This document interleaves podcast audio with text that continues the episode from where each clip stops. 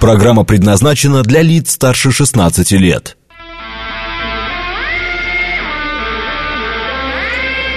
Восемь часов шесть минут, четверг, август, день семнадцатый.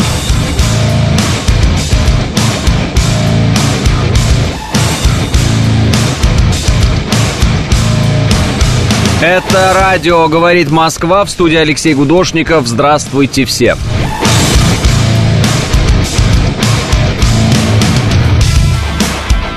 Сергей говорит, узнал, что в английском языке нет слова «справедливость».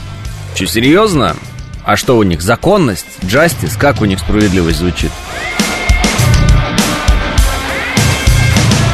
Алик пишет, э, доброе утро, Владимир Путин и Сергей Собянин 17 августа откроют движение по МЦД-3. Об этом официально сообщили в Кремле. Ну, это вчерашняя новость, Алик, э, и да, сегодня будет это открытие. Третий диаметр свяжет Зеленоград э, с подмосковным Раменским. Протяженность линий составит 85 километров. Ну, обратите внимание для тех, кто, может быть, не в курсе всех этих МЦД-1, МЦД-2, МЦД-3, может быть, э, для вас э, теперь будут какие-то новые пути передвижения из вашего дома. Вот, даже по городу, очень удобная штука. С праздником, пишет Григорий. С праздником, Григорий, с праздником. Я смотрю, флаги что-то везде висят. Ну, да, да, я езжу по дороге, флаги везде и все дела. Вот, так что как-то так. Кстати, по поводу езжу по дороге. Сколько градусов на улице э, тепла? Э, ну, говорит 19, но скоро будет уже за 20. И к, концу, э, к середине дня 27, там вот это все. Пробки, ну, где-то 3 балла.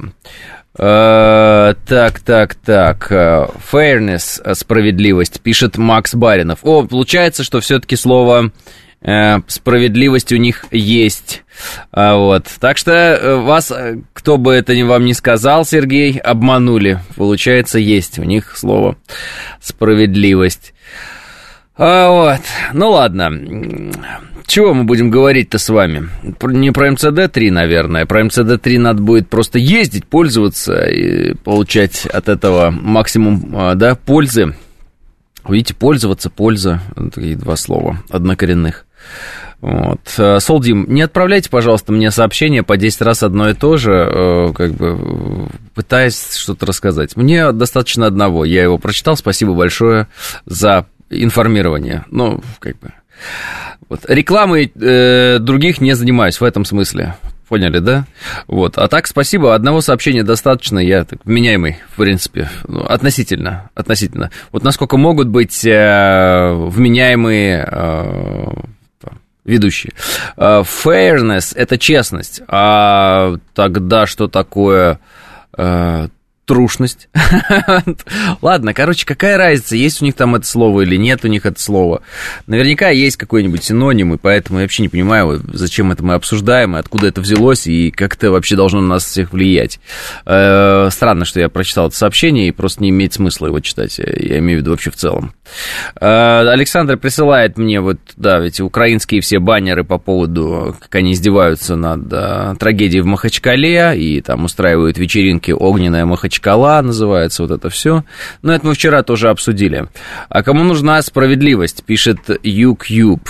МКАД э, тормоза, можем, может поднимем тему водителей, которым лучше ездить в метро, пишет Саша. Э, да, я про водителей только одно могу сказать. Если вот даже сейчас просто, ну, ремонт идет дорог, там где-то снимают асфальт, не надо перед этим, пожалуйста, снятым асфальтом, да, оттормаживаться в ноль, единственное, что я хотел сказать. Просто понятно, с чего собираются вот эти, знаете, бывают паровозики на дороге. Потому что человек едет, он видит, что впереди сняли асфальт, и он там со 80, а то и со 100 км в час тормозит прям в ноль чтобы медленно очень спуститься на этот снятый асфальт. Ну, он рискует очень сильно э, и своим автомобилем, и своим здоровьем. Да, нужно как-то, мне кажется, кресло-то поменять или что, смазать, может быть. Justice for all, э, пишет э, Григорий. Да-да. Как звучит справедливость? Очень интересная тема. Где-то это приговор суда, это выстрел, аплодисменты, звук справедливости, он разный, пишет мастер. Э, как мне кажется, дорогие друзья, это абсолютно разговор на данный момент ни о чем. Ну, ладно, если вы считаете, что это важно, можем как-нибудь поговорить на эту тему. На английском не переводится слово справедливость и воля. Как с ними договориться, пишет Нурик Вигажан. Теми словами, словами, которые переводятся. Ой, слушайте, как вот... Как меня вот эти вот э, удивляют вещи э, из разряда, а у них нет прямого аналога слова, поэтому все, вот из-за этого все и происходит так. Договориться, когда идут военные действия, можно э, одним способом, победив в этих военных действиях, одержав победу. Все, по-другому никак никто никогда не договаривается. Либо когда э, и ты, и твоя противоборствующая страна тебе, противоборствующая, э, больше не имеют сил э, к сражению. Понимаете, о чем идет разговор? Все. Это в спорте называется ничья, ну, условно. Вот, вот бились, бились, бились, бились, бились, бились, бились, бились, ничья. Вот. Либо один победитель будет, а другой проигравший. И других вариантов их просто нет. Ну, никто не будет договариваться, если он чувствует, что э, за ним сейчас э, там, победа. Понимаете? Что вот ему надо просто действовать, и это действие приведет к чему-то э, очень хорошему для него, к победе, да, и к чему-то очень плохому для противника, к, э, к поражению. Но никто не возьмет и не остановится. Такого не бывает. Просто потому что не бывает. А с чего бы вдруг оно вдруг появилось неизвестно откуда. Поэтому есть два варианта. Да, да, Григорий, я понимаю, вы мне присылаете альбомы Металлики, которые называются Injustice for All, и вот это вот все, мы все должны сейчас э, восхититься этим альбомом и прочее. Короче, вот пытаюсь людям донести хоть какую-то мысль, вот, тем людям, которые думают, что э, слова, э, да, они очень сильно много значат сейчас там. Вот переводится это слово так, переводится оно сяк, англичане не понимают. Все англичане понимают, и американцы все понимают. Пока у них есть э, Украина в виде ресурса мясного, который можно бросать штурмами на нас и вооружать, они это делают – Пока им это выгодно, они это делают. Как только они почувствуют, что это их тяготит, как только они почувствуют, что это им действует во вред, они избавятся от этого ресурса. Все. Ничего непонятного. Обычные все прокси-войска. Ничего нового. Прокси-война, псевдогосударственное образование, да, вот, под названием Украина. Осколок нашей большой страны некогда, который 30 лет напичкивали агрессивной пропагандой антирусской и э, впоследствии еще и оружием. Вот, напичкали, э, отправили в бой. Все. Ну вот. Э, есть много людей, которые придают значение словам, поэтому значение слов важно, пишет Сергей. Да, было бы все-таки эффектно вот так выключить микрофон и пойти домой. Вот идите, Сергей, упритесь в пушку врага головой и попробуйте его словами убедить. Понимаете, о чем я говорю, Сергей? Слова, они, конечно, до определенного момента что-то значат, а потом они перестают значить что-либо вообще. Они э, э, ну, как бы превращаются в инструмент пропаганды. Что значили слова Барреля о том, что он разобьет Россию на поле боя? Вот что они значили? Да ничего они не значили. Значили, что они очень хотят разбить Россию на поле боя. Разбил? Не разбил. Что значили его слова? Что значили слова Урсула фон дер Ляйен о том, что э, значит, у России нет ракет, и мы, чтобы у нас ракеты летали, разбираем стиральные машины зарубежные? Что они значили? Ничего они не значили. Это все пропагандистские э, вбросы, крики и прочее. Слова очень мало значат. Тогда, когда э, разговор идет уже на уровне пушек, так скажем. Да, там пушек, снарядов, бомб. Что значит слова? Ну, можете взять и посмотреть речи э, наших врагов э, во времена Великой Отечественной войны. Что там лепил Геббельс в 43-м, что там обещал кому Гитлер. Ну, что значат эти слова? Ничего они не значат, эти слова. Вот. Э, жители Костромы в своем видеообращении попросили у Лукашенко троллейбусы, пишет Аурелиус. Ну да, как всегда, есть какие-нибудь жители Костромы, которые обязательно обратятся к кому-то, но только не к нашим властям, для того, чтобы им выделили троллейбус. Это будет э, потрясающей информацией, которую будут использовать там какие-нибудь бежавшие оппозиционеры, и будет очень смешно, мол, российские власти не решают проблему троллейбусов, и поэтому там, жители Костромы обращаются обращаются к Александру Григорьевичу Лукашенко. Э, что-нибудь вспомнится про мятеж э, вагнеровцев, значит, и тогда вот Лукашенко решил хихи-ха-ха. Все эти хихи-ха-ха, все эти обороты из разряда попросили троллейбус, опять элементы пропагандистской э, вот этой всей возни, не более того. Вот. Александр Григорьевич Лукашенко никаких троллейбусов в Кострому никогда не выделял и не выделит. Ему это не нужно. Это очевиднейшим образом он занимается совершенно э, в другой стране хозяйственной деятельностью. Вот. Поэтому, как бы, что тут комментировать? Это давнишняя история. Вот. А у нас вот здесь вот плохой асфальт, а мы просим там Леонардо Ди Каприо потушить пожары в Сибири. Вот. Ну, какая-нибудь такая бредятина, что-нибудь еще. У Ди Каприо помощи просить в экологической ситуации. Да, Верунчик, да, вот на Гавайях не просят, а у нас э, в Сибири находились э, особо одаренные, которые просили, э, значит, у Ди Каприо помощи в лесных пожарах. Вот на Гавайях не просят у Ди Каприо. На Гавайях понимают, что надо требовать от э, Байдена. Собственно, этим и занимаются. Правда, Байден им денег не дает, он дает их Украине, но это не суть. Вот как-то так. А, а, а, значит, группа активистов не тянет на жителей Костромы. А, СМИ приукрашивают. Естественно, СМИ приукрашивают. Так всегда происходит. В Госдуме заявили, как вам такие вот обороты словесные? Потом выясняется, что какой-то депутат, которому было нечего делать, а, что-нибудь совершенно глупое предложил, и это никогда не будет принято. Но, тем не менее, заголовок в Госдуме заявили, или вот такой заголовок. В России могут запретить. Потом, в Госдуме предложили, то есть это двойное вранье, прям заголовок и подзаголовок. Первое, могут запретить. Ответ, а могут и не запретить. Второе, в Госдуме предложили. А, это конкретный какой-то перец. И вот конкретный какой-то перец предлагает какую-то странную вещь, ну, журналисты, чтобы это все как-то читалось хоть кем-то, да? Потому что если ты напишешь, один придурковатый депутат предложил полную чушь, которая никогда не будет реализована. Ну, кто это будет читать? Зачем это читать? А другое дело, что в России могут запретить синее небо. Об этом заявили в Госдуме. Ого, как это запретить? Раньше там все в своей Госдуме конченые все, что ли? Ну-ка, прочитаю. Вот. А там оказалось, что депутат вообще идиот какой-то, чушь несет, там, напился, может, где-то еще что. Ну, и всякое такое. Сеть взорвало, все обсуждают. И прочие прихваты примитивные, пишет и он. Да, но это на дураков рассчитано. А, плохо, что э, крупные СМИ этим тоже спекулируют, занимаются этим. Это вот плохо, если честно. Все эти словообороты в Госдуме заявили, ненавижу абсолютно. Вот искренне презираю их. Считаю, что это, э, как бы сказать, непрофессиональный вообще подход. В Госдуме заявили.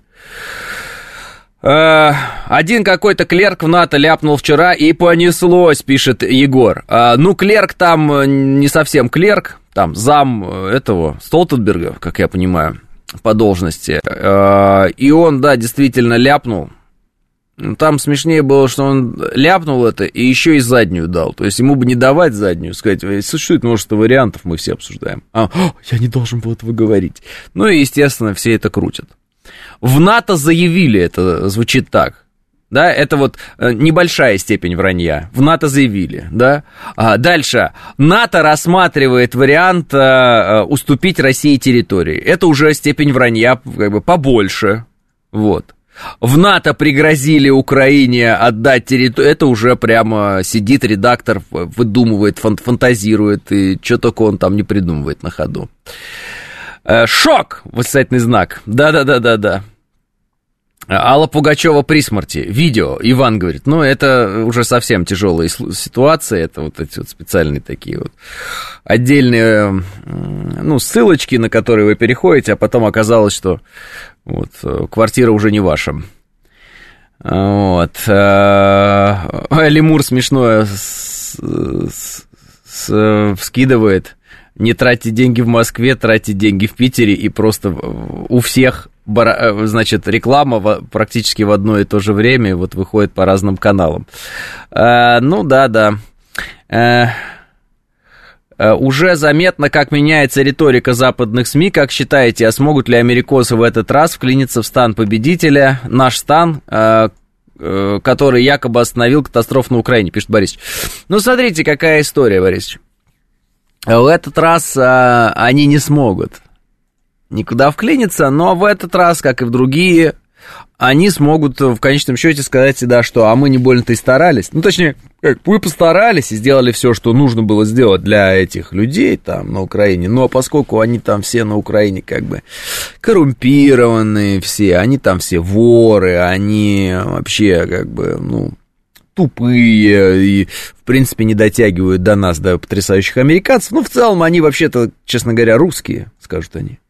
Поэтому мы их, конечно, учить-то учили, денег им давать давали, э, оружие им давали, а они все просто вот, ну, помножили на ноль, понимаете, ну, неумехи они такие, поэтому э, вкладываться в них более нет никакого смысла, они не оправдали наших надежд, и, собственно, никто им никаких претензий не предъявит, ну, понятно, что Украина-то им претензий не предъявит никогда в жизни, потому что Украина конкурировать с США не может ни при каких обстоятельствах, Украина может только изображать, что она независимая, ну, то есть вот это вот кричать, что она, не изображать, а кричать даже, что она независимая, а по факту быть всегда куском чего-то. Ну, или там колонии как чего-то. Вот сегодня они колония американская. Чем мы ждем от американской колонии? Мне тоже всегда это так нравится. Это, вот, а Украина там, она осознает в какой-то момент, в каком положении находится. Да, они все осознают, все непонятно. Американская колония, вот есть дешевая рабсила, э, да, дешевое мясо, его можно отправлять на убой. Это э, помогает э, американцам усложнять, э, осложнять нам ситуацию. Ну вот они это и делают, какие проблемы-то, я не понимаю. Вон даже поляк Дуду вышел, сказал, украинские жизни дешевые. Давайте тратить дешевые украинские жизни, а не дорогие американские. Все же понятно. Есть первый сорт, есть второй сорт, да. Первый сорт это вот э, западные люди, они сами себя назначили этим первым сортом. Второй сорт это все мы. Вот. Украинцы там, не украинцы, какая им разница я не понимаю. Что, они сильно отличают украинцев от нас, что ли? Ну, правда. Ну, в целом, они, кстати, в этом и правы, что мы от украинцев ничем и не отличаемся, кроме как вот местом жительства, я так вот скажу. В целом, они правы, но ну, а им-то они говорят совершенно иное, но уже теперь даже и не имеет значения, что они говорят им, потому что там уже работают те вещи, которые были вложены в голову задолго. А как же версия, что Байден получает 10% от продажи оружия на Украину? Зачем ему себя лишать законной прибыли, пишет мастер. Э, версия, может, и хорошая, может, он и получает, может, 10 получает, может, 7, может, там еще сколько процентов. Э, дело-то не в этом. Дело в том, что у него внутреннее противоречие, да, и внутренняя политическая борьба э, с республиканцами может его заставить, э, как бы сказать, переключиться с внешнего контура на внутренний, потому что республиканцы сейчас уже, очевидно, начинают играть на том, что, мол, ты, например, на Гавайи деньги не выделяешь, а там страшный пожар произошел, все дела. Вот. А на Украину выделяешь постоянно деньги. Это первый элемент. Второй элемент. Американцам может понадобиться больше средств, сил, денег и прочего, прочего, прочего вооружения, если вдруг э, ситуация на Тайване как-то пойдет, э, ну, по пути эскалации. Вот. Есть еще варианты эскалации на Корейском а, полуострове. Вот.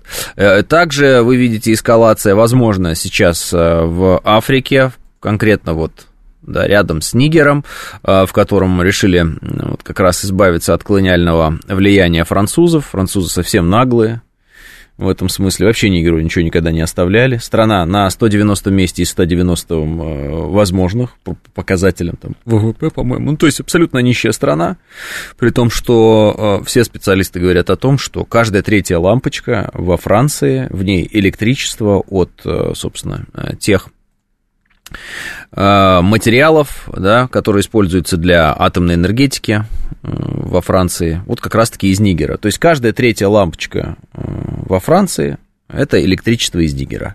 Ну, лампочка – это такое, знаете, как бы метафора, имеется в виду третье электричество. Вот представляете себе, третье электричество в промышленности, там, да, в быту, везде, вот ее взять и убрать.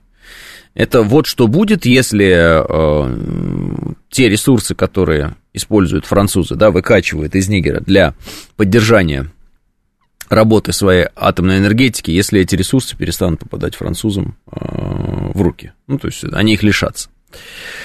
Главное, чтобы Байден вовремя принимал препараты до выборов, иначе мощному деду кранты, пишет Борисович. Шок, Байден получает 10% от продажи оружия. Финок НКВД, пишет Вамбон. Да-да-да-да. Если исходить из теории, что Америка хочет ослабить Европу, то ситуация, происходящая в Нигерии, Америке на руку, э, пишет мастер. Да, э, но те люди, которые говорят, что Америка хочет расла... э, расслабить, господи, как там вы сказали, ослабить Европу, они и правы одновременно, и одновременно неправы. Потому что э, истинная цель э, э Америки не в ослаблении Европы, а в усилении Америки. То есть вот э, э, меня всегда это удивляет. Там, а вот американцы хотят э, ослабить нас путем конфликта с Украиной, ба-ба-ба-ба-ба. Нет, они нас хотят уничтожить, это их главная цель. Если получится только ослабить, уже хорошо. Это как бы возможная цель, цель там Б, С, раз их алфавит, да? Вот. Также и здесь, вот все такие, цель Америки ослабить Европу. Что это за бредовая цель для Америки просто так ослабить Европу? Зачем им ослаблять Европу? Какой в этом смысл ослаблять им Европу? Ну зачем? А. Они видят в ослаблении Европы усиление себя. Ну, то есть традиционный подход. Ты э, везде устраиваешь войну, а у тебя вот тихая гавань. Где тихая гавань, там и капиталы. Потому что капиталы, да, вот когда говорят, деньги любят тишину, не имеют в виду, что нельзя шуметь, а имеется в виду, чтобы вот не штормило вокруг, войны какой-нибудь не было, еще что-то. Ну вот, тихонечко сидишь, деньги зарабатываешь. Правильно? Правильно. Никаких тебе там гиперинфляций, никаких тебе мятежей военных и прочего, прочего, прочего. Просто зарабатываешь деньги. Вот деньги любят тишину. Соответственно, э, если ты создашь э, большой кровопролитный конфликт в Европе, если ты создашь большой кровопролитный конфликт э, в Азиатско-Тихоокеанском регионе, создашь большой кровопролитный конфликт, кровопролитный конфликт там, на Ближнем Востоке, в Африке, то есть все будет истекать кровью, ну, считай, весь мир будет постоянно воевать а ты при этом будешь на отдельном континенте и не будешь напрямую в этом участвовать, ты будешь как раз тем, кто на этом заработает. Почему? Потому что ты будешь снабжать оружием. Да, ты будешь ВПК свою как бы, разгонять, тебе, ты будешь снабжать оружием и прочим-прочим, тебе за это будут платить. Кто-то в кредит будет брать твое оружие и потом платить своими землями и так далее, там, с чем угодно. Ну, то бишь, отдавать свой суверенитет тебе за это оружие. Кто-то еще какими-то другими методами, то есть ты будешь обогащаться. Плюс богатые люди из разных стран, понимая, что их страны поглощает война, будут убегать куда-то со своими же деньгами, да, отток капиталов произойдет. Куда произойдет отток капиталов? Отток капиталов произойдет туда, где спокойно. А где спокойно, если Европа горит, да, Азия горит, все горит, Африка горит, Ближний Восток горит, где спокойно? На каком-то таком далеком континенте, ну, может, в Австралии еще. Ну, Австралия часть э, тоже возможного вот такого военного противостояния с Китаем в определенный момент станет частью. Аукуст самый. Вот спокойная Америка такая, опять цветущая, прекрасная, вот, и получающая дивиденды с э, мировой войны в очередной раз. Хоть с первой, хоть со второй. Как бы, польза э, была для некоторых государств. Вот, например, Соединенные Штаты Америки. Очень хорошо они заработали на двух мировых войнах. Хотят на третий заработать. Всеми теми же самыми методами. Ничего нового. 8.30 новости.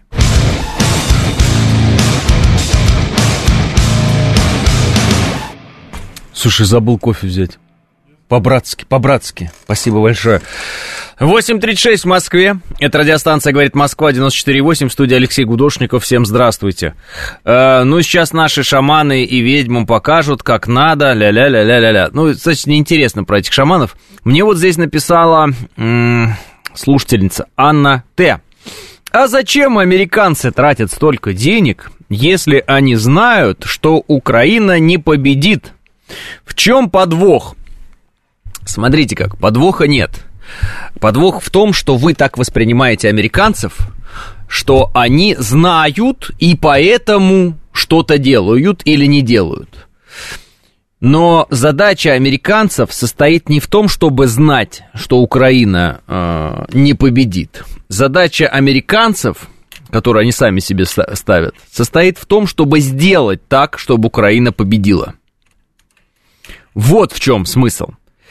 И именно в тот момент, когда они поймут, увидят, что не получается, что бы они ни делали и какие варианты они бы не использовали, вот тогда они начнут переходить к любым другим вариантам, которые мы бы назвали слив там и так далее, как угодно можем охарактеризовать. То есть смысл заключается в том, что американцы, как и мы, как и все остальные, ставят себе цель и пытаются эту цель достичь. Э, другое дело, благодарю, а сахар не нужен. Э, сахара полно в жизни вообще. Наша жизнь сахар, братан. Вообще четко, да, конечно. Вот, смысл, э, смысл в том, чтобы люди, э, ну, а, достигли тех результатов, которые перед ними ставятся. Вот и все. Соответственно, никто не приходит там к американской администрации, да, вот, и не говорит, ребята, Значит, вы же все понимаете, поэтому что, зачем будем что-то делать? Их задача была э, каким-то образом разрушить Россию. В принципе, э, был расчет на экономическое давление и подъем здесь протестных настроений. Много было заходов на подъем протестных настроений еще до начала проведения специальной военной операции. Вы знаете, тут это вот, ну, все эти митинги и прочее, это все было. Естественно, если бы они имели действительно эффект такой, в масштабах страны, э, мы бы уже бы жили в стране по типу Украины, какой-то, которая сдала там все, что только можно сдать, Крым, естественно, тоже, там и пятое-десятое. Хорошо, что мы в такой стране не живем. Так вот, э, мятеж, который происходил, я думаю, вдохновил в какой-то момент американцев, но он слишком был краткосрочный, и поэтому вот они вдохновились и тут же протухли. Поэтому Freedom Fighters, а через несколько часов террорист. Ну, помните, это была история у них, они прямо так вдохновились и тут же протухли. Но смысл был э, такой. Всякое разное бывает, понимаете, когда происходит сражение, когда происходит э, взаимное э, да, давление, могут ломаться совершенно неожиданные вещи при этом давлении. Поэтому, когда кто-то говорит, а зачем американцы на нас давят, если они понимают, что мы не сломаемся, а, они понимать-то понимают, но все делают для того, чтобы нас сломать. А вдруг сломаются? Они ищут слабости наши, они ищут э, незащищенные какие-то места и так далее. И в них бьют, конечно, пробуют, смотрят. Вот. Так что примерно так вот она борьба и устроена, если можно выразиться. Иначе бы не было никаких никогда спортивных соревнований, как вы понимаете, потому что было бы очевидно заранее, что ну этот там, скорее всего, победит. Ну, подождите еще, подождите. А, иначе нам нельзя было бы вступать с американцами в противостояние, а, потому что если вот так вот поездить по миру и сказать, а вот противостояние России-Америка, кто выиграет? Ну, и многие бы, наверное, может, большинство бы в мире сказали, ну, конечно, американцы, смотрите, у них какие там, сколько у них денег, сколько у них баз военных. Да вы что, вообще нельзя бросать вызов никакой американцам. Но мы же бросили этот вызов. Пока живем. Значит, э, может быть, э, э, при разных ситуациях и стечениях обстоятельств не всегда, ну, может быть, воля важнее, короче говоря, чем остальное. Чем какое-то вот такое вот ощущение или там даже понимание того, что это, скорее всего, бесполезно. Ну, бесполезно, не бесполезно, ну вот, надо делать. Понимаете, о чем говорю? Сегодня запуск МЦД-3, вот эта новость на дачу на метро. Класс, пишет Сергей. Поздравляем, Сергей. Американцы тратят деньги на поиск инопланетян. Я думаю, что это подвох. Они хотят, чтобы все деньги вкладывали в это, э, как озоновые дыры, пишет э, Григорий. Э, ну, не надо смешивать одно с другим, Григорий. То, что они там изучают каких-то инопланетян, которые летают, ну, они тратят на это какие-то там свои, ну, не копейки, а центы.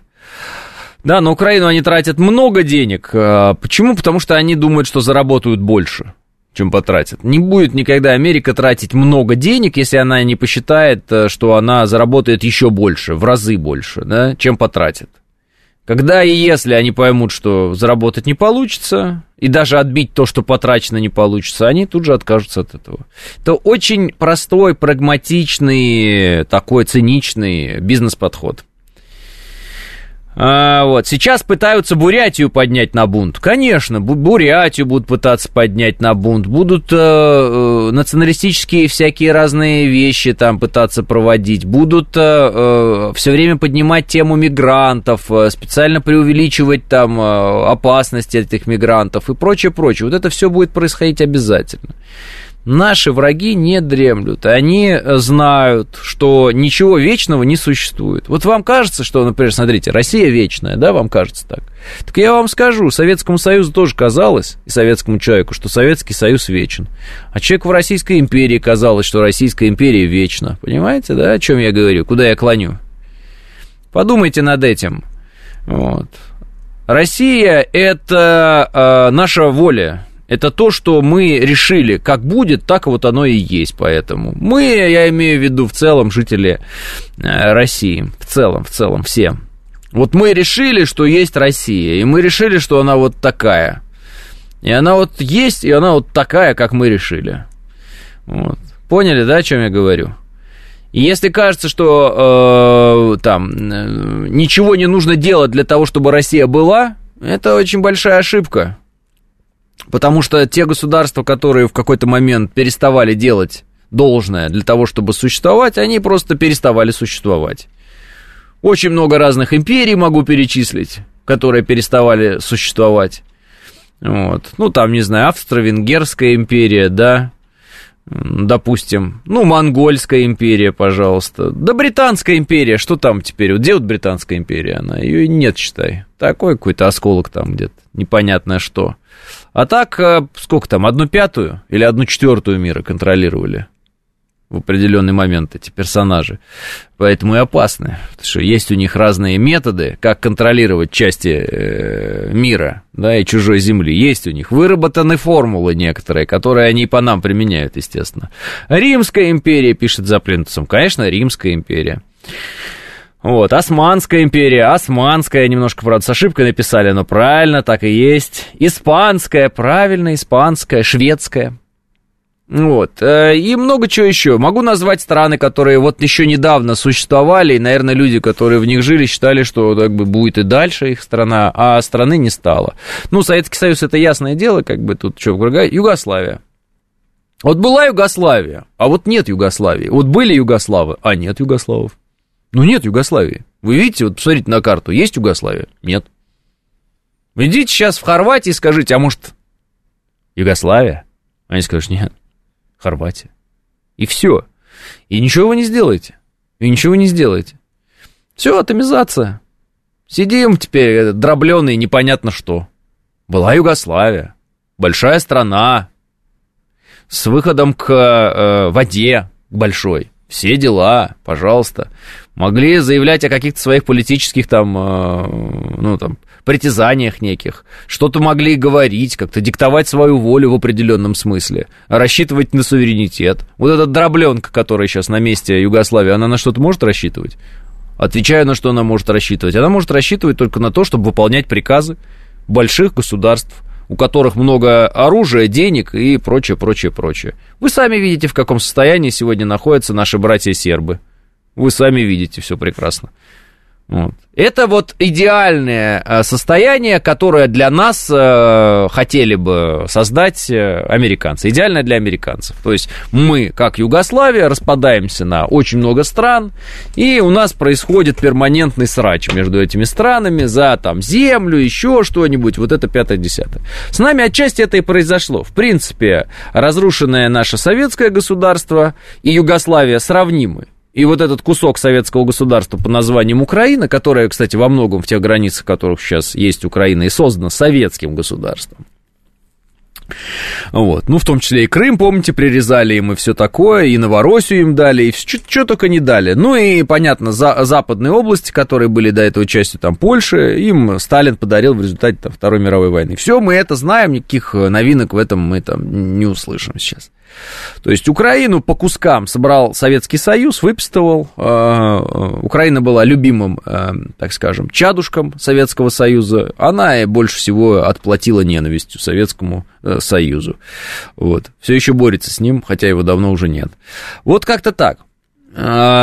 Поэтому отчасти у них это уже получилось, но им хотелось бы продолжить эту идею, да, Западу, и масштабировать все эти вещи, ну, на остальную Россию. Чтобы не просто была там Россия и Украина, да, вот война. А чтобы там была такая война, например, там Сибирь, Центральная Россия, Дальний Восток, там какие-нибудь еще что-нибудь, Кавказ, все полыхает, все друг с другом воюет, полный срач. Ну, вы поняли. Если кто-то когда-то видел, во что превратилась Югославия, и хотя бы как-то внимание на это обращал, вы понимаете, как это делается. Это я к чему? Это я к тому, что если вы ездите расслабленно по России, и вам кажется, что от вас лично судьба России, именно прям России, не зависит, вы очень сильно ошибаетесь. Она от вас зависит. И от вашего бездействия она тоже зависит. Да, вот так. Да, именно России. Понимаете? Они надеялись на процессы гниения в России продолжают надеяться, пишет Роман. Они не надеются на них, они их создают. Роман, вот это главное, что нам нужно понять. Они ни на что там не надеются. Они понимают, что если они не будут создавать процессов гниения, если они не будут создавать процессов недовольства, если они не будут вкладываться во все протестное, то ничего и не будет. Это их работа, которую они работают. Вы понимаете, о чем я говорю, да? Есть Молдавия, будет Румыния, пишет э, э, улыбнись. Да, да, да. Да-да-да, в том числе можно и про Молдавию поговорить, Румынию, можно поговорить про Приднестровье и все те вот э, горячие точки, о которых мы вот традиционно можем говорить. Естественно, естественно, это все скучно тем, кто своими глазами не наблюдал все эти распады. Потому что когда ты родился уже в распавшем, ну, как бы на руинах Советского Союза, тебя не сильно волнует, а есть ли этот Советский Союз. Ты же уже родился после того, как он распался. Ты вообще себя особо и не ассоциировал с этим государством, правильно? Вот. Вот и имейте в виду, что так оно всегда и происходит. Вот смотрите, вот есть у вас государство. Плохое, оно хорошее, нравится, не нравится, оно у вас есть. Вот оно распадается, и следующее поколение уже все равно. Следующему поколению уже все равно, что это государство распалось. То есть поколению наших родителей, да, распад Советского Союза, это был, ну, это для них это был удар. А нашему поколению уже было никак, все равно, все, все. Понимаете? И я имею в виду наше поколение не только тех людей, которые в России оказались в итоге – я имею в виду и на Украине, которые, и э, там в Казахстане и так далее. Я же вот родился, например, в Советском Союзе, потом оказался в Казахстане, а потом мы переехали в Россию. Понимаете? Если бы родители не переехали в Россию, что бы я сейчас думал? Кем бы я сейчас был? Как бы я сейчас мыслил? Я был бы русским человеком, прожившим всю эту жизнь сознательную, да, там, до 34 лет в Казахстане, да? Мыслил бы я так же сейчас, как сейчас я мыслю. Очень сильно большие у меня сомнения, правильно? Потому что, скорее всего, то общество это то общество, а наше общество это наше общество. Это просто к тому, почему вдруг мы видим украинцев, которым столько же лет, сколько и нам, там, да, нашему поколению, там, 30 лет и так далее, а они, например, не знают, что э, Украина в тех границах, которых есть, создавалась Советским Союзом. Почему они этого не знают? Ну, потому что такое общество, и потому что там воспитывали 30 лет, именно так, по таким учебникам это им объясняли. Вот такие вот они и выросли, очень умные. А что было бы, если бы я родился во Львове? и распался бы Советский Союз. А, да ладно во Львове, а, пусть будет Киев. Я родился в Киеве, например, бы. Распался бы Советский Союз, мои родители бы, например, решили жить дальше в Киеве, а что, какая разница, мы все равно братья, там, ага, братские народы, ля-ля-ля-ля-ля-ля. И постепенно в школе, там, в детском саду, в школе, везде мне бы объясняли, что русский мир это плохо, что русские это всегда были захватчики, что Россия всегда угнетала Украину, а если бы не угнетала, тут была бы Швейцария, ля-ля-ля-ля, 30 лет подряд мне по ушам бы ездили, что бы я сегодня говорил? Ну, я бы, наверное, уже не говорил, я бы уже, наверное, где-нибудь гнил в полях, э, но суть не в этом. Суть в том, что, э, скорее всего, противостоять вот этому скажем, такому нажиму, да, пропагандистскому, там, 30-летней длительности, я бы не смог. Ну как? Ну, если вокруг тебя люди говорят это, если в книжках написано это, если политики твои говорят это, если твои друзья там говорят, ой, я поехал в Польшу, да, если тебе постоянно про голодомор какой-то рассказывают, вот этот, как бы отрицая все вещи там, типа голода в Поволжье в это же время и так далее, ну, тебе это впихивают в голову, впихивают, впихивают, впихивают, вбивают, вбивают, вбивают, вбивают. Ну, и, естественно, это как-то закрепляется, правильно? А потом тебе говорят где-то лет в 30, когда ты уже сформировался вроде как человек, да, пусть и на лживых основаниях, но ты сформировался. Тебе такие говорят, эй, а, чувак, тебя всю жизнь учили дебилизму, ты идиот. И это говорят тебе из России. Тебе говорят, ты идиот, ты понимаешь? Нет, ты бандеровец. И ты такой, какой я Бандерас? Ну, говорит, ну смотри, вот на тебе вот, вот этот вот значок азовский, это же Вольфсангель, это же э, Волчий Крюк, это же немцы использовали, вторая танковая дивизия СС. Нет. Да, какой будет ответ? Нет, будет ответ. Пошел ты. Э, свой э, русский мир. Э, вот это вот будет. Да ты посмотри, посмотри. Вот. Вы же вы говорите, слава Украине. Это же э, э, калька с немецкого. Хайль там, ну и, и все, все знают что. И героям слава. Это же калька, это же использовали бандеровцы, это же использовали ваши эти нацисты. А бандеровцы не были нацистами, они не были под Гитлером, потому что Бандера сам оказался потом в лагере. Так он в лагере оказался, потому что не нужен оказался в итоге. Но то, что он лег под нацистов, это очевидно абсолютно. И его соратники многие. Вот и все. И, и вот это вот будет все время, понимаете? А почему? Ну, потому что всю жизнь человек свою. Ой, рефераты в школе, э, курсовые работы, э, дипломы, э, там, докторские, кандидатские, там, исторических наук, таких наук, всяких наук. Все они написаны на тему какие бандеровцы хорошие. Ну, это прям я так обобщаю в целом. Ну, говоришь, какие бандеровцы хорошие, какая была бы Вильна замечательная Украина, и только русский мир ее всегда тянул на дно. Вот. А к тебе приходят и говорят, да нет, старик, смотри, вот у тебя 30 лет независимости, а страна твоя ни о чем. Все, что у тебя построено здесь, либо империей построено, либо Советским Союзом. Вильна, Украина, ничего не построила. Где, где памятник архитектуры хоть один? Где хотя бы, ну не знаю, какой-то завод, про производство чего-то. Да сейчас вы когда говорите производство там, мы за, там, у нас будет завод. Это либо Рейн Металл говорит, что он сделает свой завод на Украине, это немецкий, либо это говорит Байрактар, турецкий. Своих заводов нет, ничего нет. Э, вот. Вчера смотрю новость, значит, оказывается, улицу э, Ермака, ну, Ермак Тимофеевич, казак, Хотят переименовать там в улицу какого-то унылого очередного там, сбежавшего куда-то там из Советского Союза, наверное, в Канаду, не пойми кого. Даже вообще не знаю, кто это, и, и смотреть не буду. Ну, то есть, уже вычеркивают из своей истории Ермака Тимофеевича, освоителя э, Сибири.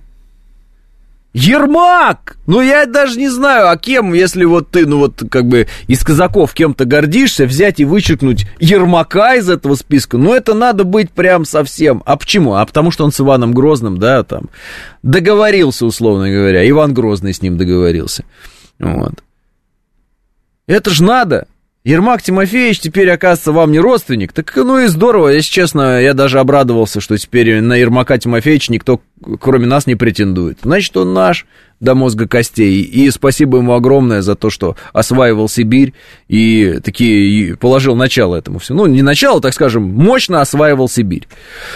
Вот. Не была бы такая Россия большая, если бы не Ермак Тимофеевич и его вот э, верные братья по оружию. Вот.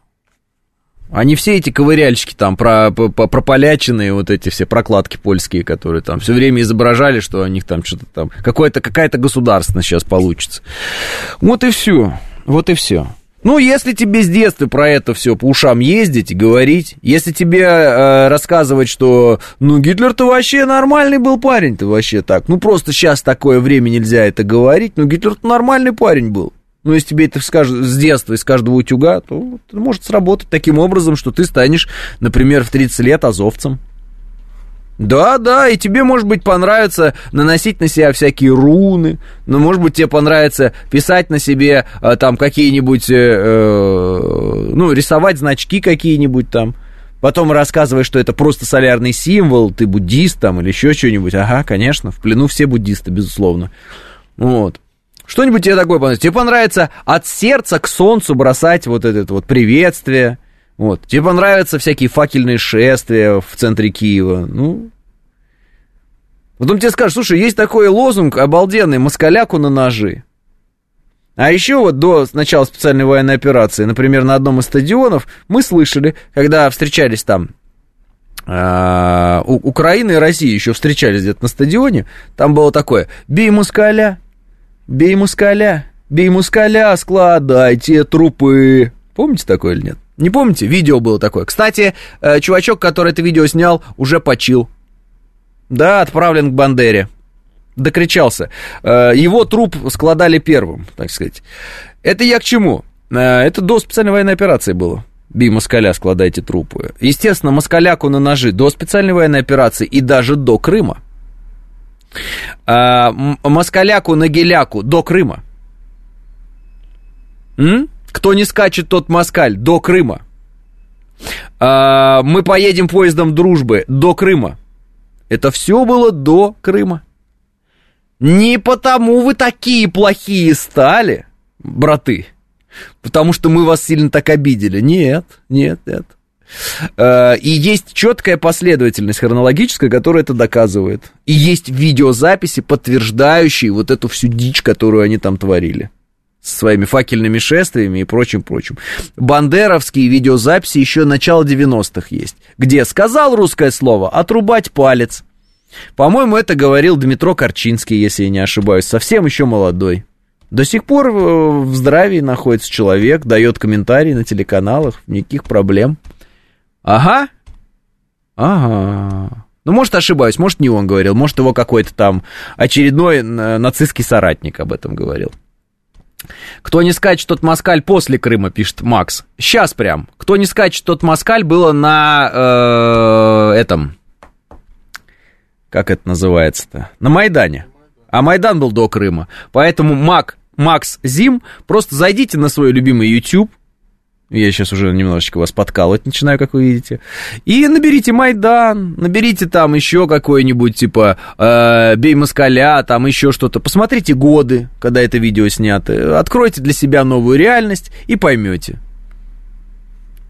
Поймете, что Крым был реакцией на их национализм, а не наоборот. Их национализм стал реакцией на Крым. Н-н-н. Ничего подобного. Вот. Э, так что вот так. Э, так, так, э, э, то, кто не скачет, тот москаль после Крыма, пишет Макс Зим. Хорошо, Макс Зим, раз вы не можете сами этого сделать, тогда я это сделаю за вас и покажу вам, и вам, и всем остальным, что вы либо осознанно врете, либо действительно просто не знаете. Пожалуйста, найди мне, кто не скачет тот москаль до 2014 года. Вот просто найдешь, покажем потом, да? 9.00 э, новости. Программа предназначена для лиц старше 16 лет. 9 часов 6 минут, четверг, август, день 17.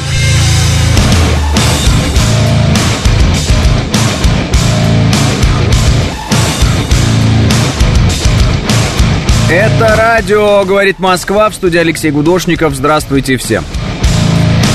Анна С. пишет, вот это вот кто не скачет, тот москаль, было осенью 13 года. Идиоты скакали на Майдане с кастрюлями на головах, жгли покрышки и ели печеньки от Нулан. Через несколько месяцев после этого случился Крым. Анна, да мы это знаем прекрасно, поэтому Макс Зим который начал писать, что якобы это все было после Крыма. Мы для него сейчас откроем параллельную вселенную. Он узнает правду прямо сейчас.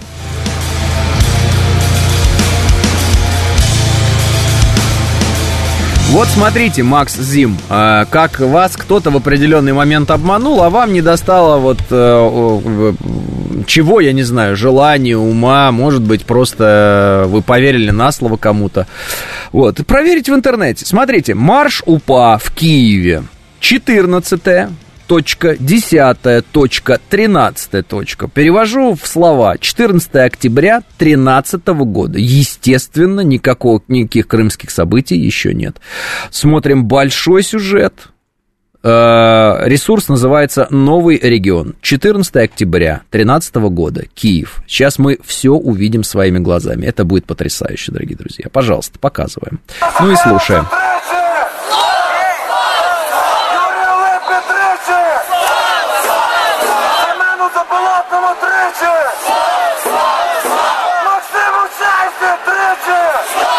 Ну, это они славят своих нацистов этих. Слава нации, смерть врагам, Украина. Понадуйся. Кстати, мне надо паузу надо ставить. Украина превыше всего, это, естественно, э, Германия превыше всего. Украина по надусе, это Украина превыше всего. Это э, калька с э, Uber Alles.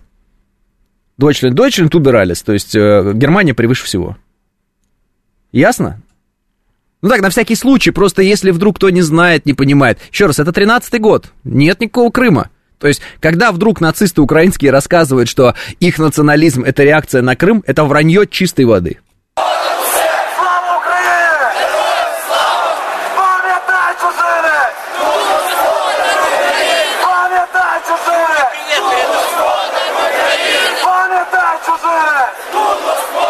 А, и, кстати, идет все, э, все это время идет на первом плане какой-то мужик э, в бандеровской форме. С, внимание, э, в руках МП-40 у него. Это, естественно, немецкий автомат. Вот что, если кто-то играл когда-то там, не знаю, Wolfenstein, э, ну, там, не знаю, Medal of Honor, да любую игру про Вторую мировую войну, там обязательно есть вот этот МП-40. Его называют еще Шмайсер. Ну, почему-то так называют. Вот это он. И он, естественно, с ним идет. Он идет не с ППШ, чтобы вы понимали, да? ППШ это наш, пистолет-пулемет Шпагина, оружие победы. Вот, он идет именно что с немецким вот этим вот шмайсером, которым убивали наших дедушек, бабушек и так далее.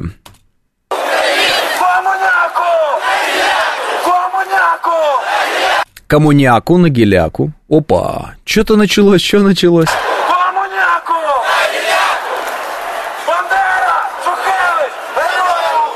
Бандера, Шухевич, герои Украины.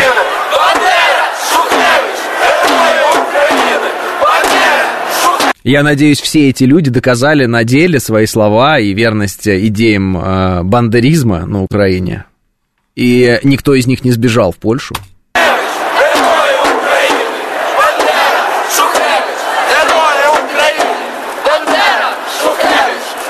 Естественно, в вышиваночках, естественно, счастливые.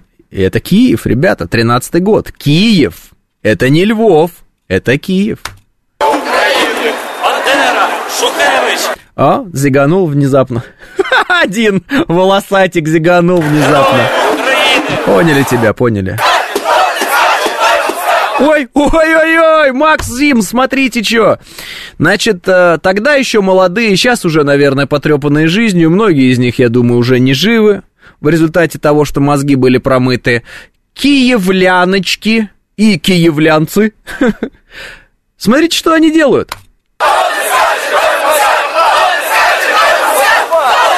Тринадцатый год. Нет Крыма, нет Крыма, никаких крымских событий. Тринадцатый год, тринадцатый год, тринадцатый год. Макс Зим, слышно хорошо?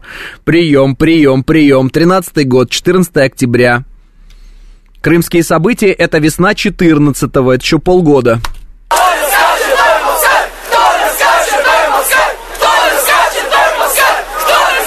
Э, естественно, они все в своих этих бандеровских э, всяких разных майках. Э, у них в руках транспаранты, что Шухевич и Бандера герои Украины. Естественно, все желто-синее, либо красно-черное. Ну, традиционно.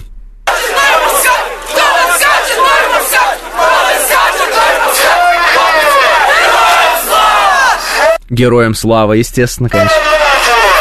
Слава нации, ребятки. Не человечеству, не э, гуманизму, а нации. Нации, поняли? Нации. Нацисты.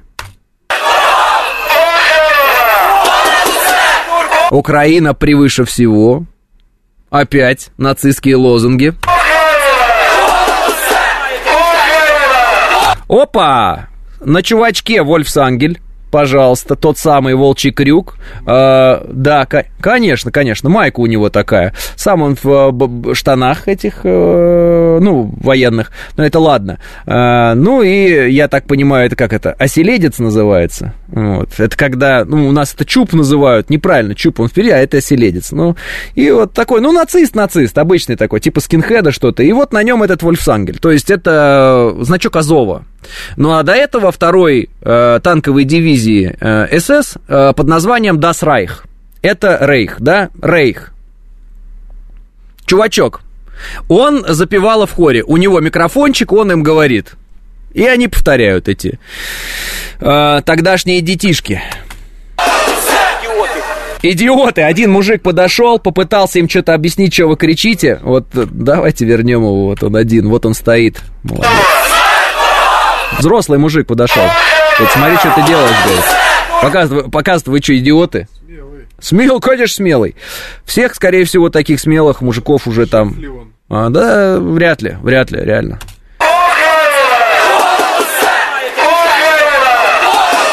Идиоты, говорит, и уходят. А они ржут над ним. Они ржут. По Украина, по надусе. Украина превыше всего. Еще раз. Дойчленд, Дойчленд, Убер, Алис. Над всеми. Превыше всего. Также и здесь Украина по надусе, Украина превыше всего. Слава нации, москаляку, Нагиляку, да? Ну, а нет, еще здесь этого не звучало. Москаляк, э, кто не скажет, что это москаль звучало. Ну, в принципе, сочетание уже хорошее, букет полный. И, естественно, нацистские символы на, на их майках и прочее. А, и Бандера и Шухевич их герои. Тринадцатый год, Киев. Вы, ребята, не забывайте, когда вам кажется, что это э, на нас отреагировали агрессивно в определенный момент, помните, что это мы отреагировали на них.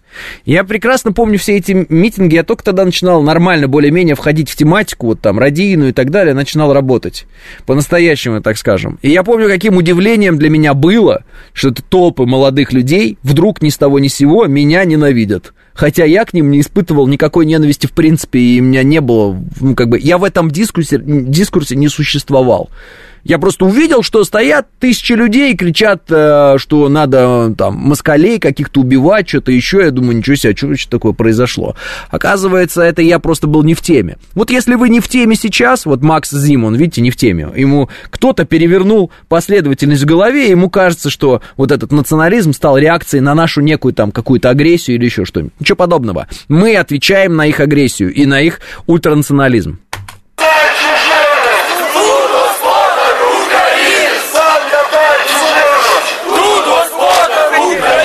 А? Все молодые. Конечно, все молодые. А кто еще в этот дебилизм тогда бы вписался? Ну что? Старик, который с автоматом еще. Ну, он старик. Ну, это, это конкретный бандеровец уже, понимаешь? Скорее всего, старик с автоматом это тот самый бандеровец, который очень сильно радуется, что он наконец-то может в своей уродской форме предательской, вонючей ходить и, и нацистской, и ему ничего за это не будет.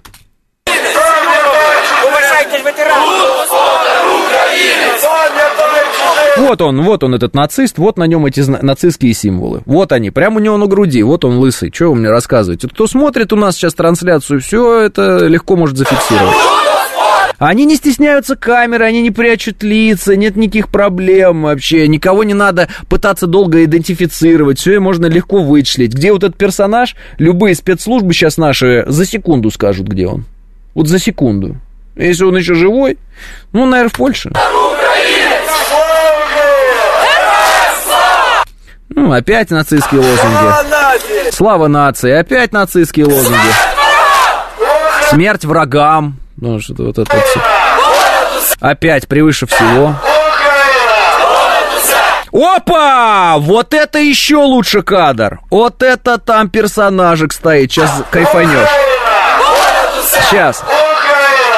Бам! С нацистским орлом на груди. Вон, смотри. Вижу, вижу. Видишь, да? Вот он, красавец, вон сзади. Я вот просто... Вот! О! О! Но только единственное, что э, орел нацистский, это был тот самый герб э, нацистской Германии гитлеровской, собственно, Гитлером и принятый в определенный момент, отличался от партийного герба НСДАП тем, что голова повернута в другую сторону. Суть не в этом. Суть в том, что у него в лапах э, там э, венок, и в этом венке была свастика. Здесь вместо свастики, естественно, это трезуб украинский. Вот оно. Вот оно. Конечно, нацизма на Украине не было, и, конечно же, никто не кричал, кто не скачет тот москаль до Крыма. Только это 13-й год, 14 октября. И чувак стоит просто с, с нацистским, нацистский герб у него просто на, на груди. Ну, это я не знаю, что тут как кто-то, что-то. Че?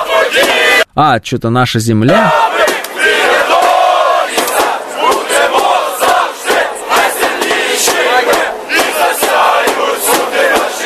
Ой. Переводимый украинский фолклор. Да, и там э, про, про каких-то... Ну, прям ругаются они в этих своих кричалках. Ну, естественно, все кричалки заимствованы у Ультрас.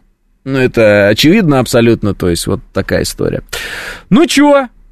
Красное здание сзади, это университет имени Шевченко. Орут, видимо, студенты, пишет Валерий. Кстати, вот видите, у нас есть люди, которые Киев знают хорошо. Вот они, ребятки, все.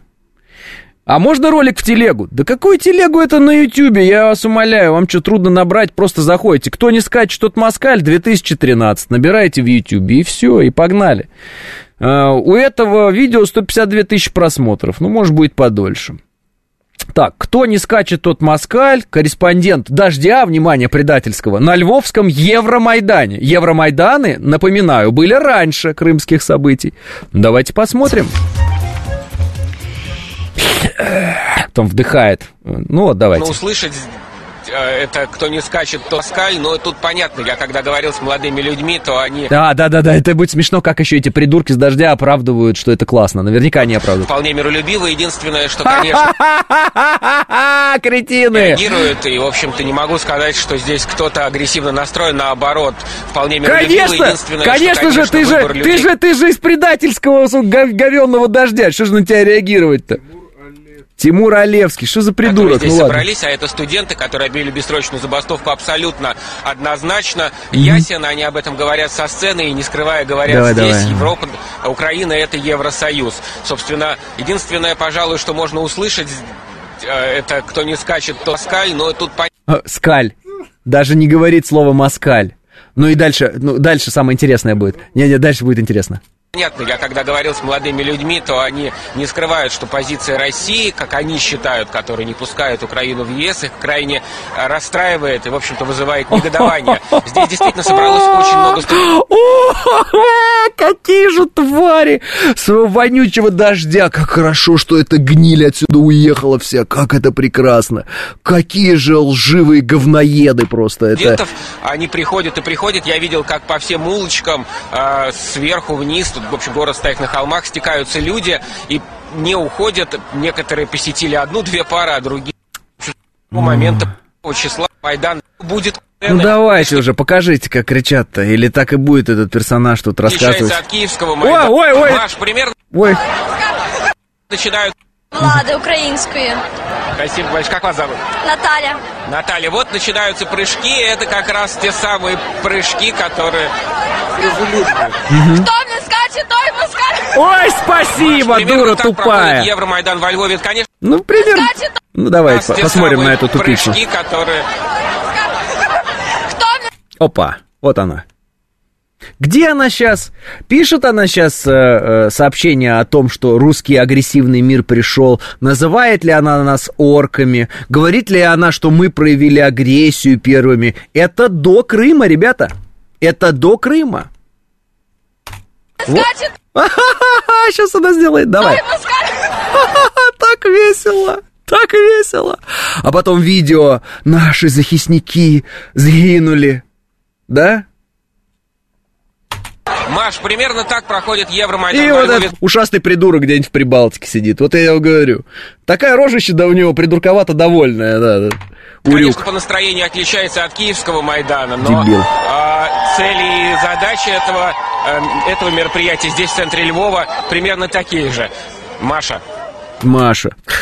А ведь в России тоже были нацисты, которые кричали «Россия для русских, Москва для москвичей», пишет сударь. Конечно, были, но они власть не взяли. А на Украине они взяли власть. И, внимание, как раз-таки те нацисты, которые очень сильно кричали здесь о том, что, значит, Россия для русских, Москва для москвичей, многие из них оказались на стороне внимания киевского режима. Есть такой тип, погоняло его, Боцман.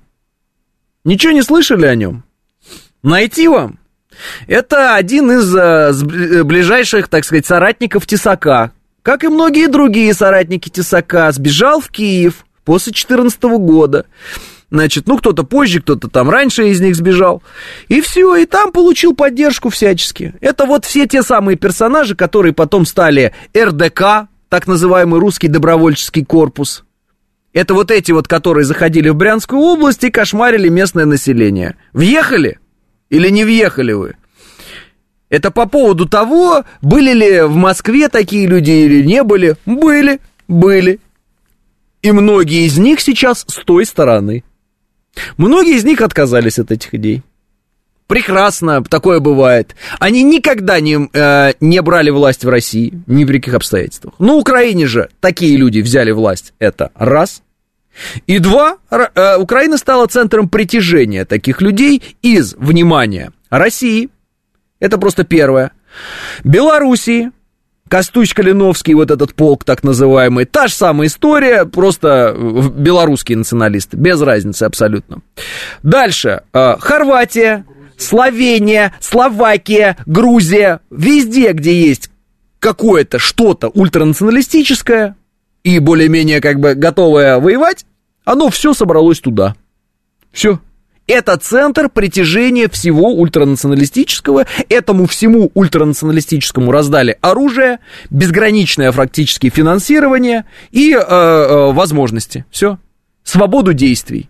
Для того, чтобы они совершали противоправные э, э, э, действия с военнопленными, например, записывали видео казней, вот, выкладывали это все в интернет, рассказывали еще какие-то разные вещи, и все пятое-десятое. Для того, чтобы они были в заградотрядах, ну, как бы в атаку первыми они не идут. Для этого есть мобилизационный вот этот вот ресурс Украины в виде там мужиков, которые шли за кефиром. Вот их и вперед бросать надо как мясо. Их и бросают как мясо. Потом сидят, интервью нашим военным раздают, что да я шел, это меня взяли, потом избили, потом я приехал сюда. Правда, потом и нацки некоторые пытаются так вот пропетлять. Но не получается, это все бесполезно в современном... Да, в современном мире пропетлять не получится, потому что очень много камер, и еще у нацистов есть такая фишка, они очень любят э, рисоваться в соцсетях э, в тот момент, когда они находятся там, вот, и поэтому не получится. Их объединила ненависть к России, пишет Аксель. А, да я же не знаю, что их там объединило, но факт остается фактом. А, я надеюсь, что вот сегодня все те люди, которые как Макс, я уже забыл, какой Макс, там Макс... с- Да, Макс на Z как-то там был, что-то Z. Не, не суть. Как Макс, они убедились, э, ну вот я просто одно видео включил, они убедились, что э, вот этот национализм на Украине, да, и вот эти все, кто не скачет, тот москаль, это все было раньше, чем э, крымские события. Потому что я увидел, что вот, например, у этого Макс Зим, а, Макс Зим он был, вот, у него эта картинка перевернута. Кто ему эту картинку перевернул, я не знаю. Но теперь он задумается, я надеюсь. А если скажет, да Гудошников, наверное, врет, такое может быть? Я вру, например. Может быть. Но у него, у Максима, теперь есть полное основание для того, чтобы зайти в интернет, на YouTube и проверить, вру я или нет. Понимаете? Вы проверь, в Ютьюбе, внимание, не где-то там, э, знаете, там, на российской площадке, где пропаганда там российская. Ну, вполне себе пропагандистская американская площадка YouTube. Давай еще покажем чего-нибудь интересное. Много же у нас э, всякого разного. Э, это же не, не единственное, значит, э, как бы событие. Массовые акты протеста, Майдан, декабрь 2013-го. М, Ну, что-то здесь, мне кажется, такой больше, это репортаж, ну, из, из- короче, не из толпы, так скажем. Нам надо из толпы. Ай, марш националистов. э, А, это тот же самый марш, только снятый э, свободой. Так, так, так. А, мама, русские националистов против политических репрессий. Ага, да, да, да, да, да. Понятно. Это как раз вот те персонажи, которые потом на ту сторону перешли. Так, э, давайте так. Кто не э, а, Москаляку на геляку. Ага, отлично. Так, а, 2000... ну, То есть 13 год набьем прямо все. Что-нибудь да найдется. А, так, ну, коммуняку на геляку, с этого начиналось. Москаляку на геляку год назад, это же не то. А, в Драгобыче марш в годовщину УПА 14.10.2013. Ну, опять, вот это вот знаковое для них, видимо, событие было, да, 14.10.2013. Ну, давайте послушаем, что там.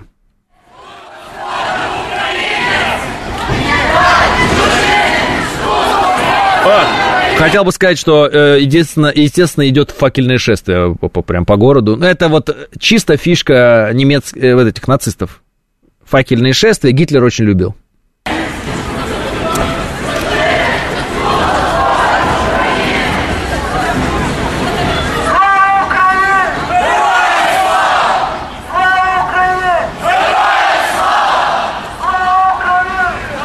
Ничего, пока ничего необычного. Обычный, обыкновенный нацизм.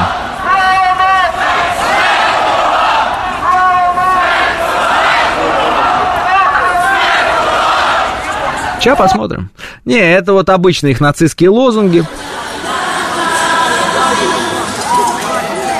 Евромайдан 13 года. Такой колледж статистики. Зараз ми проведемо Ну, это же скучно. Это какие-то речи у них. Ну, это они поют украинский гимн свой, это понятно. Ну, дальше вот эти все... с- Нет, а, надо прям найти конкретно. Мне просто тяжело искать сразу и э, говорить. Меня сейчас тошнит от такого количества нацизма с утра в исполнении бесов, пишет Тенгиз. Э, доиграйтесь, что станцию прикроют, пишет Базил. Если нас кто-то прикроет за то, что мы рассказываем, как зарождался нацизм на Украине, что он был раньше, чем крымские события, то, наверное, этот человек очень глупый. И, наверное, э, умные люди в нашей стране сразу же обратят на это внимание и этого человеку скажут, чтобы он так больше не делал. Поэтому показывать э, то, как э, Украина превращалась в нацистское государство, да, основная идея которого это превосходство их нации над другими нациями, и основная идея которых это убивать русских людей, вот, показывать, как это происходило, вообще-то нужно в том числе и нашим согражданам, для того, чтобы они понимали, что, ну, как бы, мы это все не придумываем. Вот я не сижу и не придумываю из своей головы, что там в 2013 году где-нибудь в центре Киева, рядом там с этим институтом или что там, колледжем та- Шевченко, стояли дети какие-то, и они кричали, кто не скачет, тот москаль. На них были нацистские, нацистские символы. А, Орел Рейха был на их майке нарисован там у некоторых, у кого-то Вольфсангель, у кого-то еще что-то. Я это не придумываю, потому что есть видео, подтверждающие это, которые они сами снимали. Вот будете удивлены. 9.30 новости.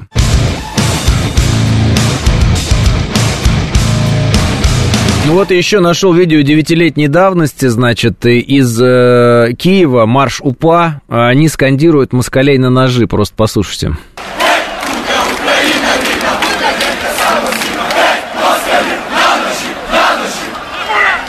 Москалив на ножи, на ножи. А дальше что-то типа мы бандеровцы, мы дерьмо. Я, э, честно говоря, не совсем разбираю, плохой звук. Ну, слышите, да? Может быть, это... Видимо. Да? Мы, Вроде да, мы бандеровцы, мы дерьмо. Ну, не знаю, что это за лозунг такой, честно говоря, первый раз его слышу, но, наверное, это какой-то внутренний их. Черт его знает. А, жаль, что никто не помнит, что лозунг «Слава Украине, героям слава», который Бандера вывел из Зиг Хайль, был запрещен на уровне Зиг Хайль после войны на Нюрнбергских процессах, пишет Дим. Э, в том числе, кстати. События в 2013 году на Украине начались, как только российская элита, в кавычках, разругалась западной после выборов Путина на третий срок. Может быть, это начало всего, пишет Сергей. Нет, Сергей, не пытайтесь э, изобразить, что события на Украине начались, потому что какие-то там выборы, кто-то с кем-то разругался, какой-то третий срок и еще что-то. Вы не можете воспитать целое поколение людей, которые выйдут на улицу по щелчку пальца с криком э, «москалей на ножи» и «москаляку на геляку» за два дня. Вы не можете этого сделать. Вы это должны делать десятилетиями. Для того, чтобы человек, а, учась в колледже или в институте, а это значит ему где-то 16 там, да, лет, ну и до 20, вышел куда-то с лозунгами «Кто не скачет, тот москаль», это значит, что все его 16-20 лет надо было вести в, этой, в этом пропагандистском ключе, чтобы он вообще куда-то вышел. Иначе он бы не вышел. И все. Весь примитивный, простой подход. Поэтому это стало реакцией на выборы в России. Россия разругалась с Западом. Вы не сможете ни за день, ни за два, ни за неделю, ни за месяц таким образом а, оболванить целый народ. Для этого вам нужно очень долгое время. Вам нужно людей, поколение два, воспитать в этом ключе. Вот они. А это значит, что проблема далеко не в э, выборах в, в России или где-то еще. Проблема заключается в том, что сразу после распада Советского Союза вот, а Запад решил, э, так сказать, э, Украину превратить в антироссию. И годами это делал.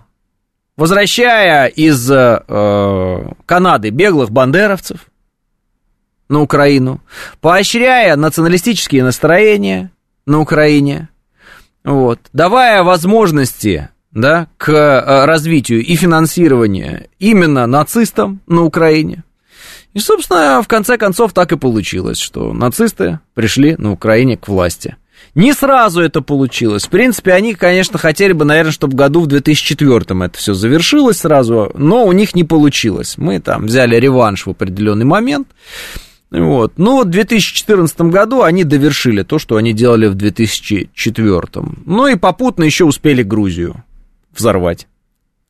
Ну, просто для понимания, если вдруг кто-то находится в неком там э, ощущении, э, что все оно как-то возникло внезапно, это было реакцией на какие-то вот политические события внутри России, и это прямо вот так вот срочно возникло. Ничего подобного.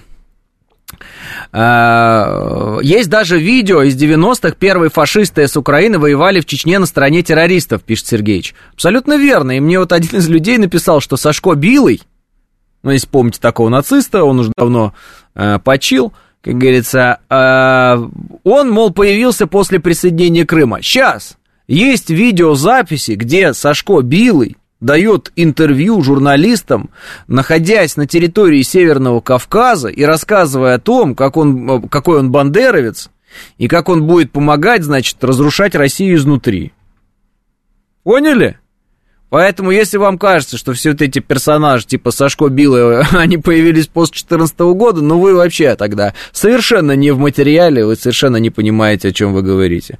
Вот можно найти э, украинских националистов, упашников еще тогда, когда были проблемы на Северном Кавказе, да, они все сплошь были под вот этим флагом, так называемые Ичхерии, и они были против, э, естественно, России, вот, и постоянно там грозили, что все это будет ужасно и плохо. Плюс, кстати, э, вот эти террористы, э, которые в Чечне орудовали в определенный момент, они все время рассказывали о том, что вот э, скоро и Украина так вот будет воевать с Россией, и вот э, то, что у нас происходит, покажется России цветочками. Так что э, э, идея это не сегодняшняя, идея это давнишняя. Вот. К активной реализации этих идей э, Запад приступил в начале 90-х годов, как только мы э, потеряли себя, как только мы проиграли в борьбе с Западом. Вот. И, собственно говоря, Они этим и занимались. Дестабилизировали Северный Кавказ, дестабилизировали Кавказ, дестабилизировали Украину, превращали это все в антироссию для того, чтобы в итоге все-таки, э, скажем, добить Россию. Добить. Уже м, саму Россию. Не то э, образование, так скажем, да, вот союз неких государств, э, в основе управления которого была, конечно, Москва и Россия, а прямо саму уже Россию. Расчленить, разломать, раскидать. А, Еще в Чеченскую в 2008 Грузия, нацики всех мастей, в том числе и с Украины, принимали непосредственное участие. Да, потому что это один актив. Это один националистический, нацистский э, вооруженный актив э, одного, так скажем, финансового центра. Этот финансовый центр находится в Вашингтоне. И для них все эти грузинские легионы и прочие, прочие, прочие нацисты, националисты, это все их проекты. Так же, как, например, э, тот же самый, ну, пускай будет там Ющенко и Саакашвили, или там еще кто-то, это все их проекты.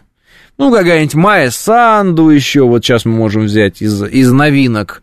Э, какой-нибудь там э, Гуайдо, какая-нибудь Тихановская, кто-нибудь еще, это все их креатура. Наш вот этот вот персонаж Навальный.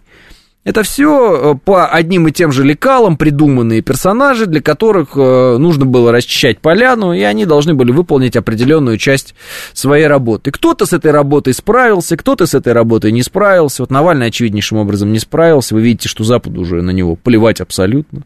Абсолютно вообще никаких волнений по поводу Навального на Западе нет, им все равно вообще. Вот. Они поняли, что теперь у нас, э, по сути, внутриполитическая оппозиция это Киев, то есть они поняли, что этот конфликт действительно, ну, они это и знали, он, он такой во многом внутренний. Они поняли, что лучше уж снабжать оружием э, Киев, потому что там, по крайней мере, есть уже персонажи, подготовленные в этой связи. Ну, вот, и поэтому нет никакого смысла тратить деньги на какого-то там говоруна из интернета, это просто не имеет э, никакого смысла.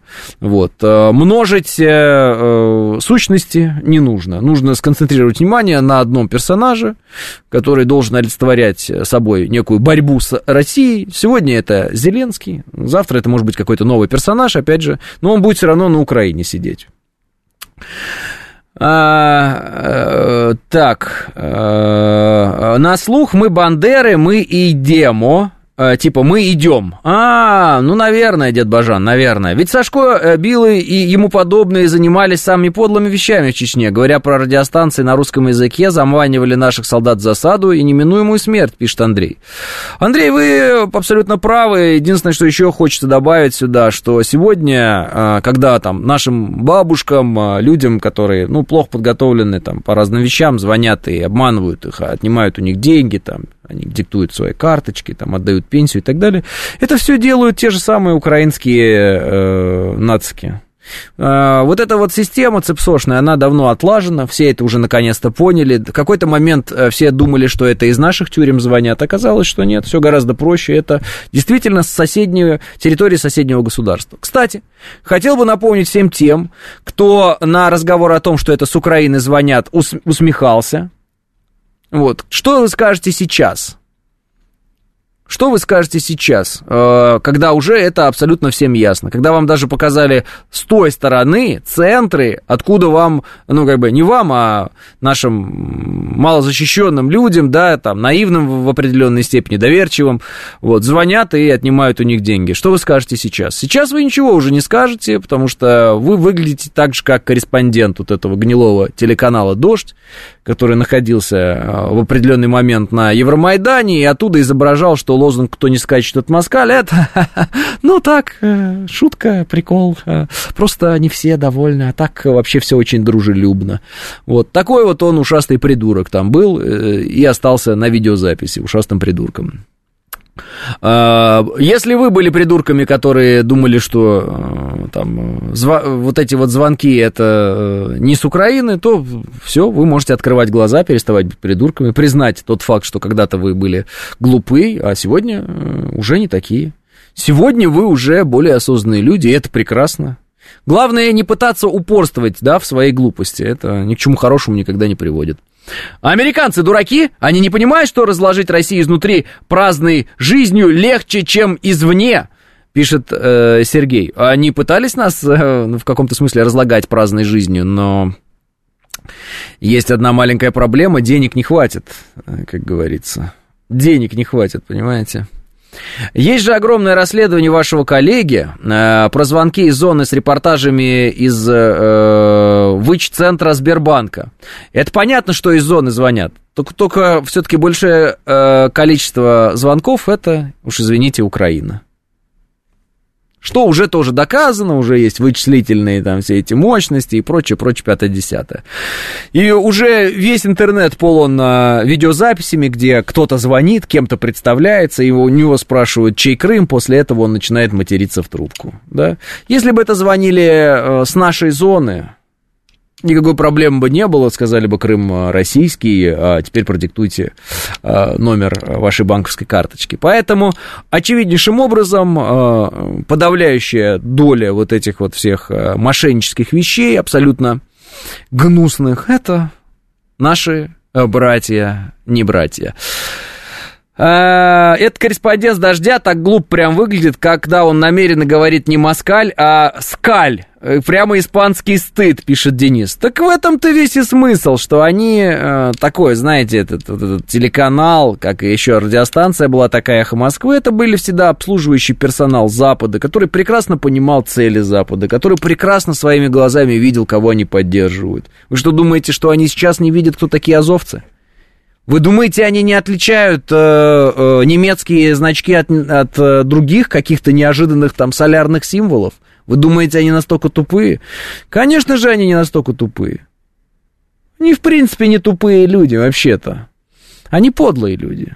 Они гнусные люди, они продажные люди. Ну вот скажите правду, вот сидит э, Невзоров, да, там сейчас он инагент, и говорит, ну как бы Гагарин в космос не летал. Ну он действительно верит в то, что он говорит ну, он действительно э, как бы э, затевает какой-то интеллектуальный спор, или он просто провоцирует нас, просто плюет в нас, да, там, в нашу историю и так далее. Конечно же, второе.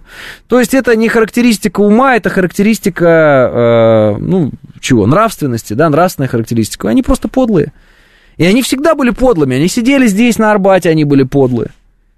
Этот дождь, я даже не знаю, где он сидел, просто я знаю, где сидели, а где дождь, я, честно говоря, не в курсе. По-моему, они вот на... Где Красный Октябрь были?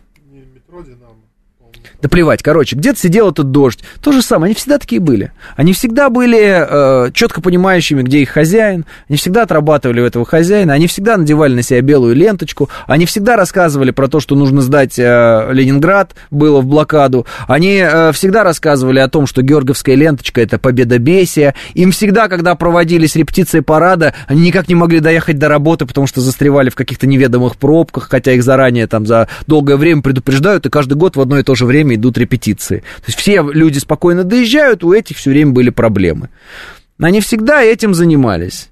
Почему? Ну, потому что вот, э, вот так, потому что они подлые.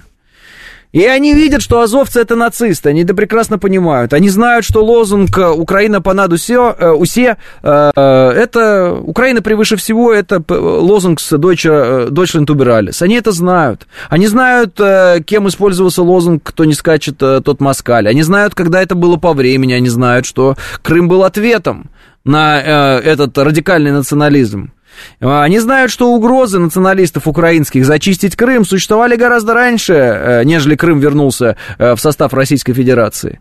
Все это было гораздо раньше. Они знают, что 9 лет, 8 лет э, Донбасс обстреливали нацисты эти украинские. Они все прекрасно знают. Они знают, что там умирали дети, старики. Все они это знают. Но они об этом никогда не будут говорить, потому что они решили быть на той стороне, и они решили ну, как бы сказать, э, продать свою, ну, там, честность, не знаю, совесть и прочее, но они просто бессовестные люди, и все.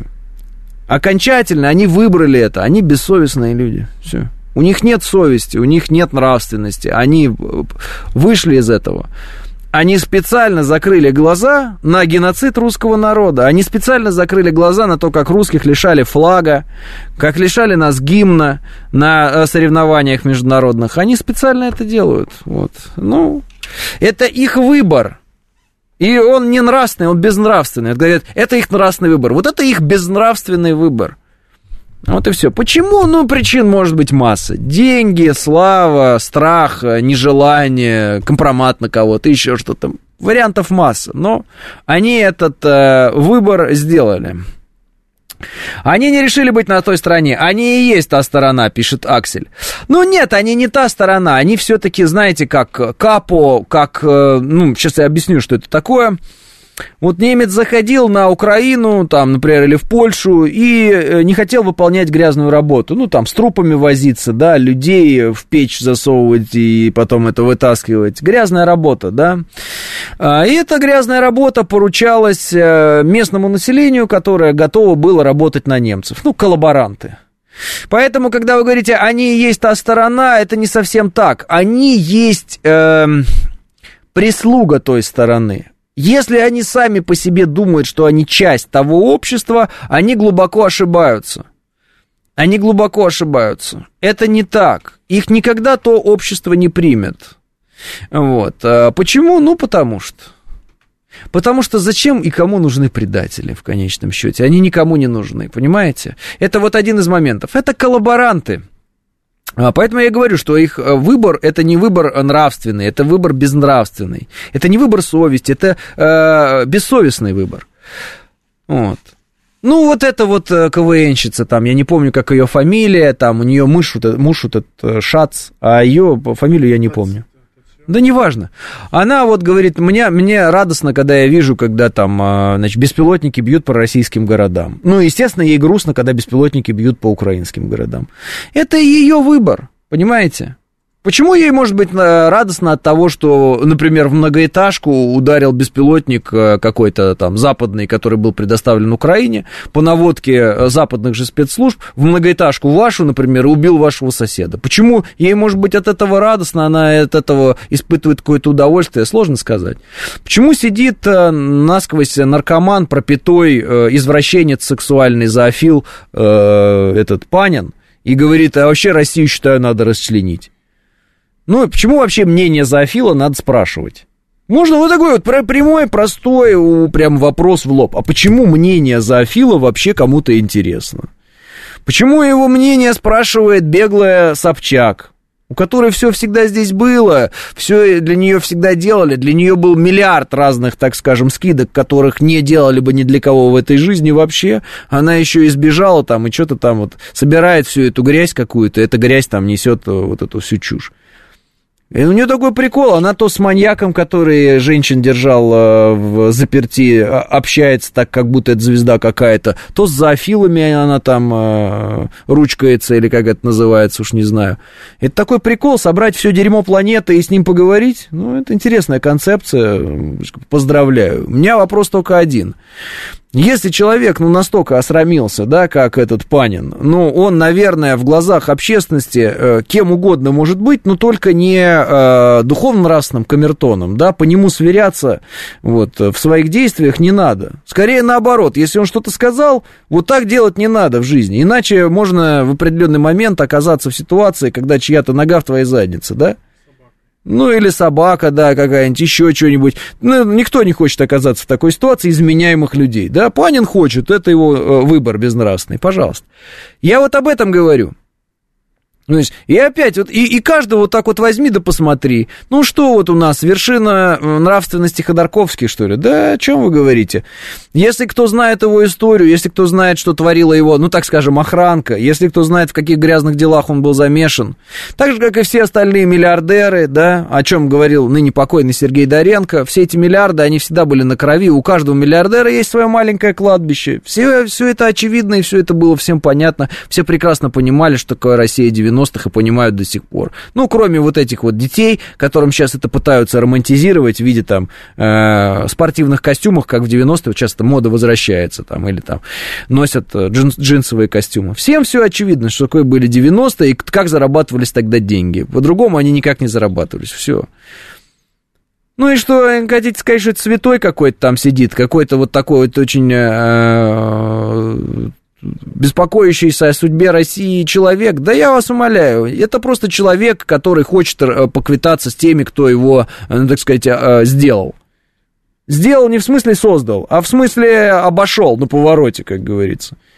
Тот, кто его амбиции как бы, превратил в ноль, помножил его на ноль. Вот. И он все хочет поквитаться. Для этого он все ищет какие-то возможные механизмы. Кого-то где-то профинансировать, кого-то где-то поддержать. Он аж со стула подскочил, когда этот вагнеровцы на Москву решили пойти. Он со стула аж соскочил. Надо срочно помогать вагнеровцам. Через день уже не надо было помогать вагнеровцам, оказывается. И, оказывается, это был какой-то сговор и так далее. Это человек, которого ведет чувство мести. Он конкретно хочет отомстить конкретно нашему президенту Владимиру Владимировичу Путину. Ничего больше другого в его жизни, никаких целей нет. Никому там Леше Гудошникову, там еще какому-нибудь э, Ивану Говнову сделать жизнь получше и когда там развить Россию, нет у него такой цели, ну, это бред полный. Это просто откровенный бред, у него нет такой цели, он хочет отомстить, он отсидел на зоне 10 лет, он хочет отомстить, все. Он будет, как он сам сказал, хоть с чертом лысым, ну, по барабану. Ну вот, давайте, кого еще? Ну просто назовите кого-нибудь еще.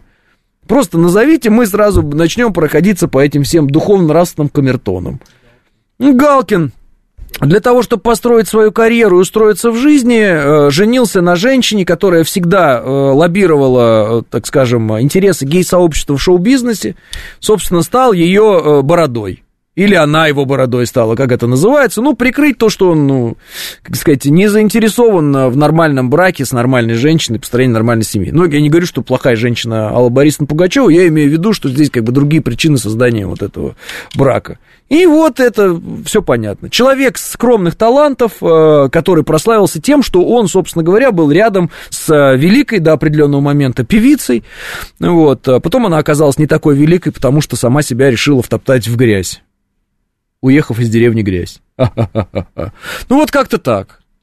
Как-то так, как-то вот так получилось. Макаревич, значит, э, э, человек, который э, каждому режиму в определенный момент пел песню, а потом оказал, оказывался каким-то образом борцом с этим режимом. Хоть советскому, хоть, значит, раннероссийскому, хоть ему президент Путин нравился, потом разонравился. Сейчас смотрю, в Израиль уехал, Сидел, сидел, молчал в Израиле, мол, хорошо, хорошо, потом, смотрю, уже начинает критиковать реформы израильские, мол, да что ж такое в Израиле у нас тут хуже, чем в России сделано.